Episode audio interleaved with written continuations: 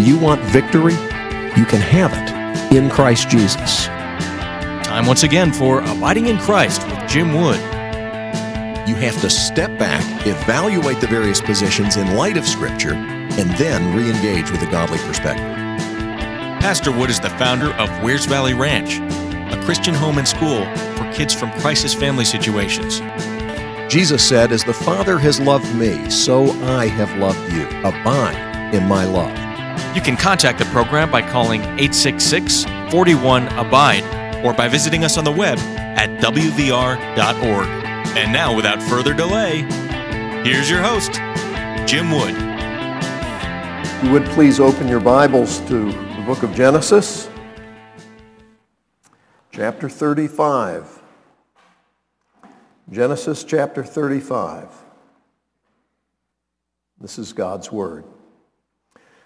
Then God said to Jacob, Go up to Bethel and settle there, and build an altar there to God who appeared to you when you were fleeing from your brother Esau.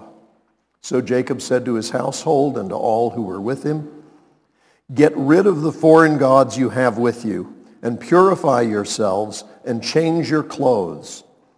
Then come, let us go up to Bethel, where I will build an altar to God, who answered me in the day of my distress, and who has been with me wherever I have gone.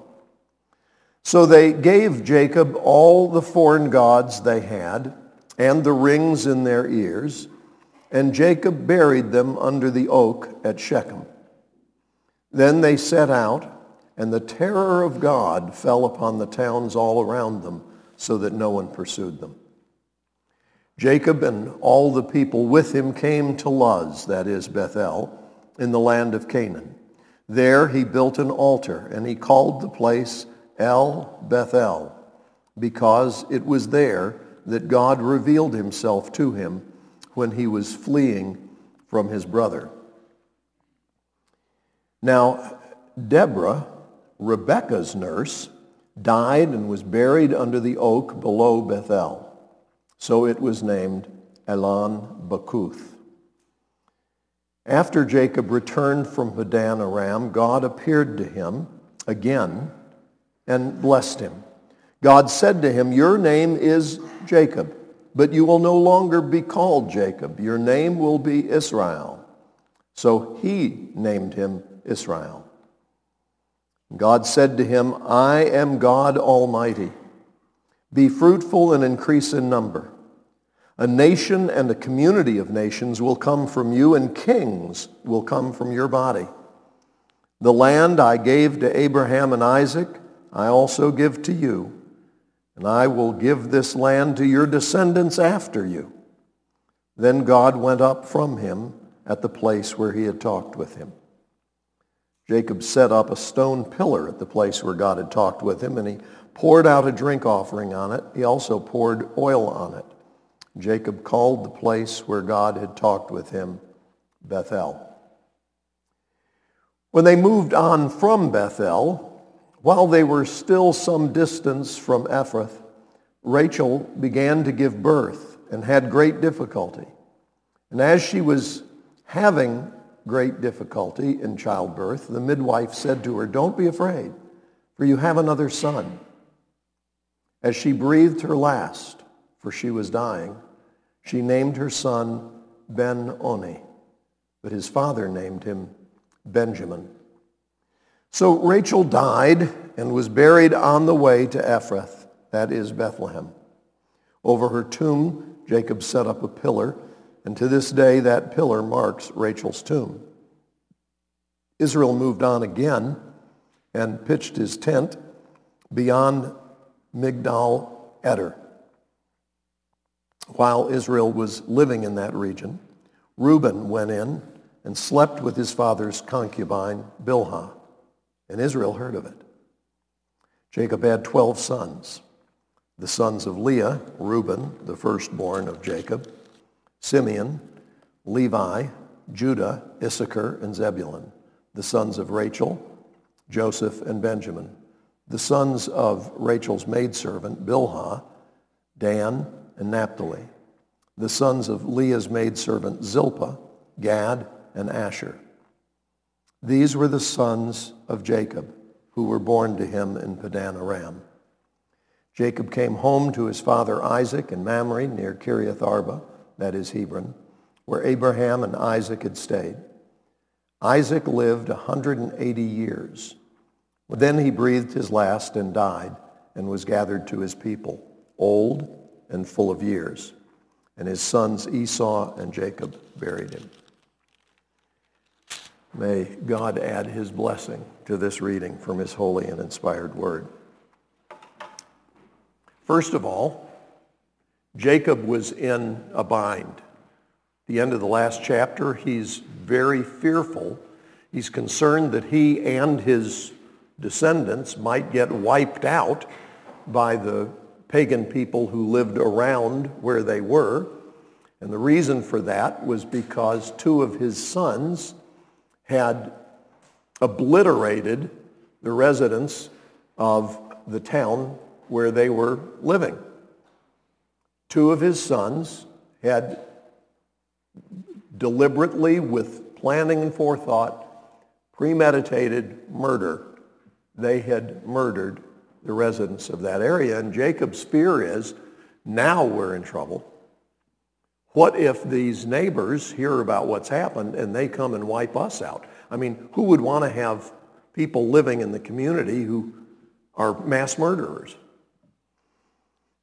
Then God said to Jacob, Go up to Bethel and settle there and build an altar there to God who appeared to you when you were fleeing from your brother Esau. God says, I'm going to take you back to where I first met with you. I want you to just stop and think about that for a moment. We've had a lot of people come back to the ranch years later want to bring their family back because this was in their life the place where they first really encountered God. Now, God is everywhere. But God meets with us at specific times and specific places, specific circumstances, in specific ways. Is God everywhere? Jacob even acknowledges when he tells his family, we're going to go to the place called the house of God. He had named it that. We're going to go to the place where God lives, and you need to get ready before we go. But he says, this is the God who's been with me everywhere I've been. So it's not as if Jacob thought God only lived there. It's the fact that that was a place where he had encountered God so powerfully that he named it God's house. He concluded, this is the house of God. So he goes to his family, and he said to them, and all who were with him, Get rid of all the foreign gods you have with you. He knew they had a bunch of idols. You know, I mean, his wife his favorite wife, had stolen her daddy's idols. And there'd been a big brouhaha about that. And you remember she hid them and lied to her dad. And now that dad is out of the picture, he's on the other side of the monument they set up. He can't come this way, we can't go that way. Now that that's over with, she wasn't keeping those idols secret. And they weren't the only ones. Other family members had acquired idols, things that are in and of themselves nothing, but there are demons attached to those things. The Old and New Testament make that clear. You may have something in your life that you would not bow down and worship that thing, but that thing becomes an opportunity for the enemy to have you in bondage. You are listening to Abiding in Christ with Pastor Jim Wood. Pastor Wood is a popular speaker for family and marriage retreats, conferences, and pro life fundraisers. If you are planning an event, a retreat, or conference and would like to invite Pastor Wood to speak or teach, please visit WVR.org and fill out our speaker request form. At this site, you'll also find over a dozen books authored by Pastor Wood and his wife Susan. Again, please visit WVR.org today. To step out of my comfort zone into the realm of the unknown where Jesus is. So, And he's holding out. he says, you need to change clothes. Not only get rid of your idols, but don't dress like that. What should we dress like? Well, don't try and imitate the pagans. So are we supposed to like, you know, look Amish or something? No. But if your priority is trying to look like the world, I was astonished. Dolly Parton released a song for her 77th birthday, and I am not endorsing everything in that song, and I'm not endorsing Dolly Parton. But Dolly Parton says she literally had a dream that God was standing on a mountain and saying to her and the rest of us, don't make me come down there. And one of the lines in her song, Dolly, one of the lines in her song that she's just released is, you need to stop dressing that way. Put on some clothes. Be interesting to see what happens to Dolly's wardrobe in the next six months. Okay? But I'm, she also has God saying in that song, if I have to come down there, you know the old expression, this is going to hurt me more than it hurts you? That's not what God says in her song. He says, if I have to come down there, I can promise you this. It's going to hurt you a lot more than it's going to hurt me. Whoa! Sounds like Dolly had a dream about the God who warns. Repent! Turn! Stop trying to fit in with a bunch of people who are on a fast track to hell. You understand? If that's where you're taking your cues about what I'm supposed to do, what I'm supposed to look like, how I'm supposed to act, how I'm supposed to talk, you're getting coached by the wrong team. Jacob says, you need to change clothes. We're going to go to God's house, change clothes. So they gave Jacob all the foreign gods they had and the rings in their ears, and Jacob destroyed them. No. No. He buried them under the oak at Shechem.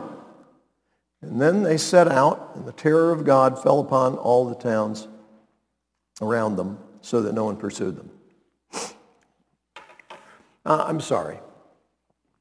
You read the rest of Scripture and you will find out that just taking your bad stuff and, and putting it all together and burying it somewhere in case you ever need to come back to it, not a good move.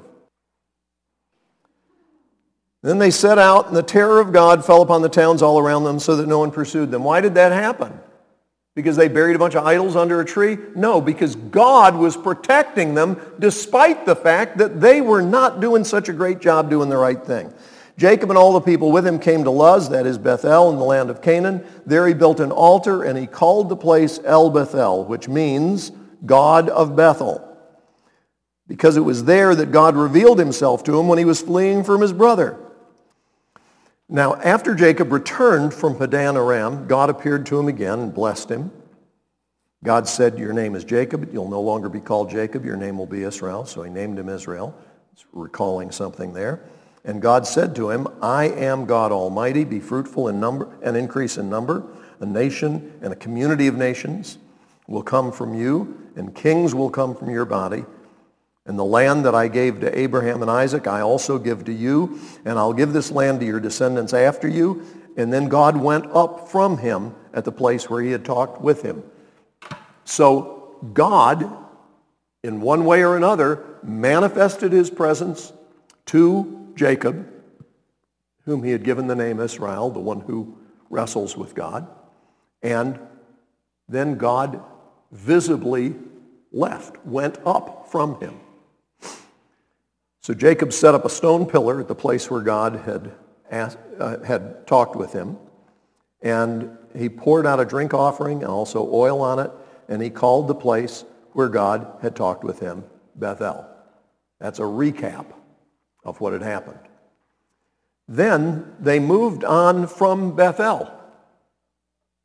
Why? The reason they went to Bethel was because God said, go there and settle there. Well, they went there and they worshiped there, but then they moved on. They moved on from Bethel. And while they were still some distance from Ephrath, Rachel began to give birth and had great difficulty. And as she was having great difficulty, the midwife says, don't be afraid, you have another son. But she died. And as she's dying, she names him son of my trouble.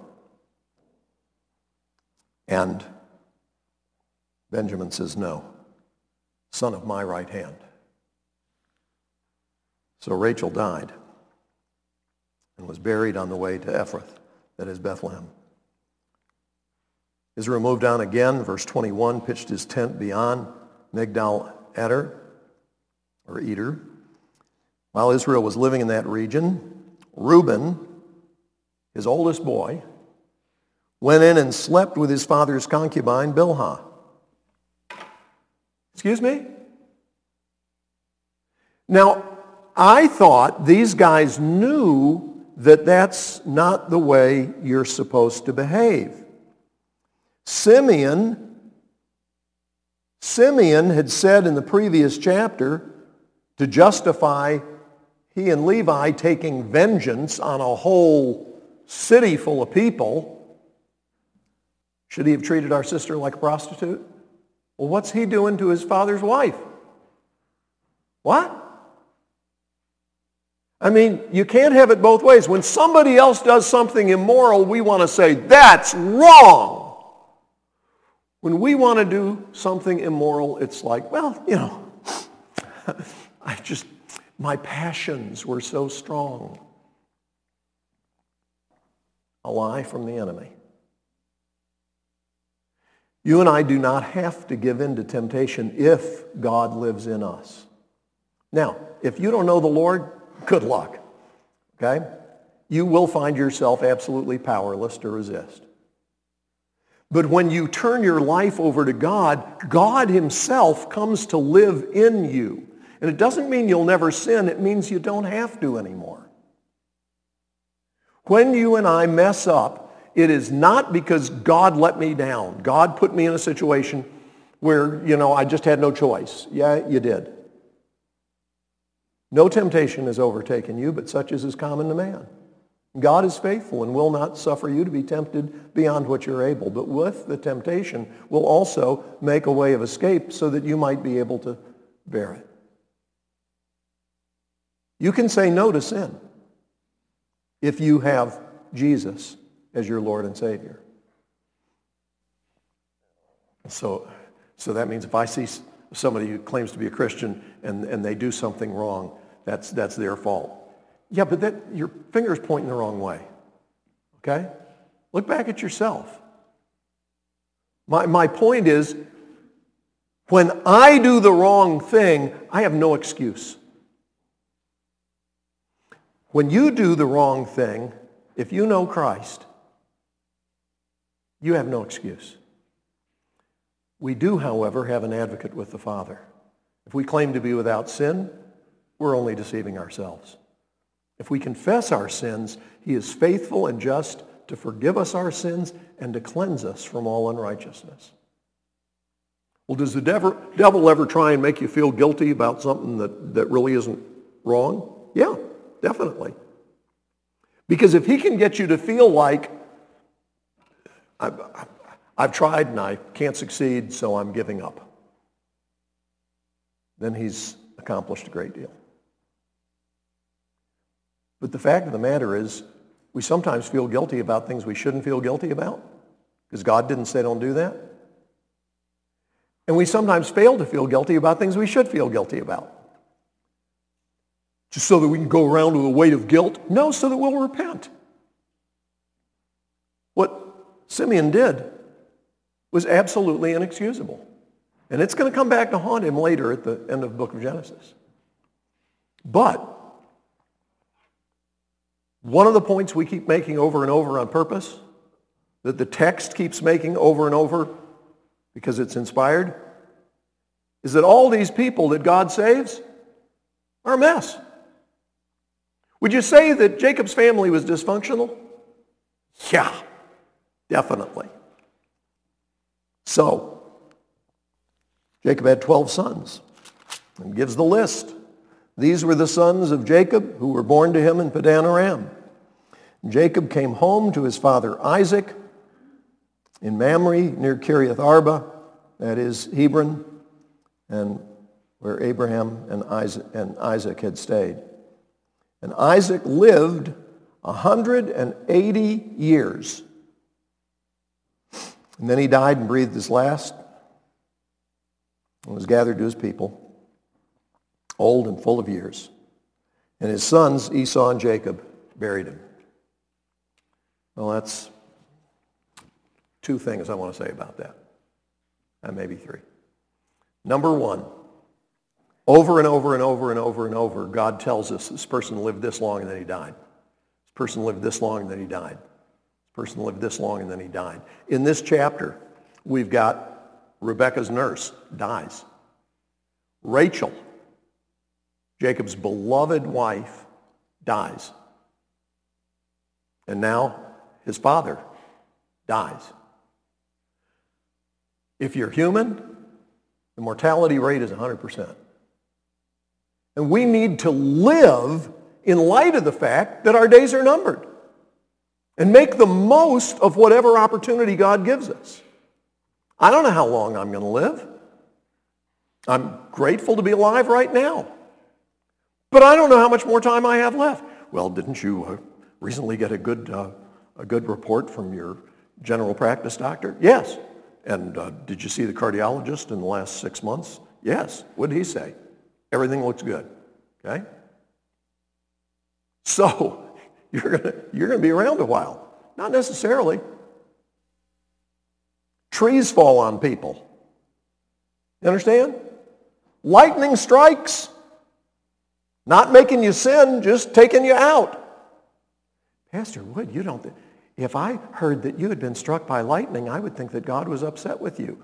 Hey, let me tell you, if God wants to take me out in some instantaneous way, I, I will choose that. Thank you. Okay. So do you go out and hold up a metal key? No! I'm not trying to get killed. I'm just saying, God knows. But you and I need to live now in anticipation of the fact we're not always going to be in this situation. Even if we are old and playing tennis, one of these days, boom, we're going to be gone. That's point number one about Isaac. Point number two, Isaac spent the last third of his life waiting to die.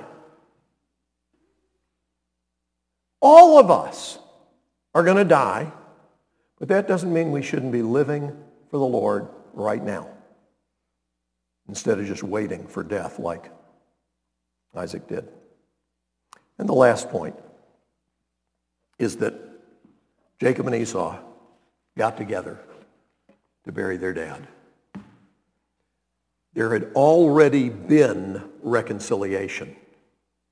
There had already been healing in their relationship. And even though Jacob said, yeah, you go on ahead and I'll be there in a while, and that was a lie, the text makes it very clear that Esau had already forgiven Jacob. Don't wait until the funeral of somebody you love to forgive somebody who you're holding bitterness against. God commands us to forgive. He doesn't command us to live together. He doesn't command us to just like each other. He tells us we need to forgive and we need to love even our enemies. I'm so grateful that the first meeting between Jacob and Esau was not at the funeral. They had already come together already hugged each other, wept together. And then they lived apart and came together when Dad died. That's good. Learn from it. You've been listening to Abiding in Christ. If you have questions that you'd like for us to tackle on the program or comments that you want to make, I want to invite our listeners to call 866 41 Abide. That's our toll free number. 866 41 Abide or contact us on the web at wvr.org.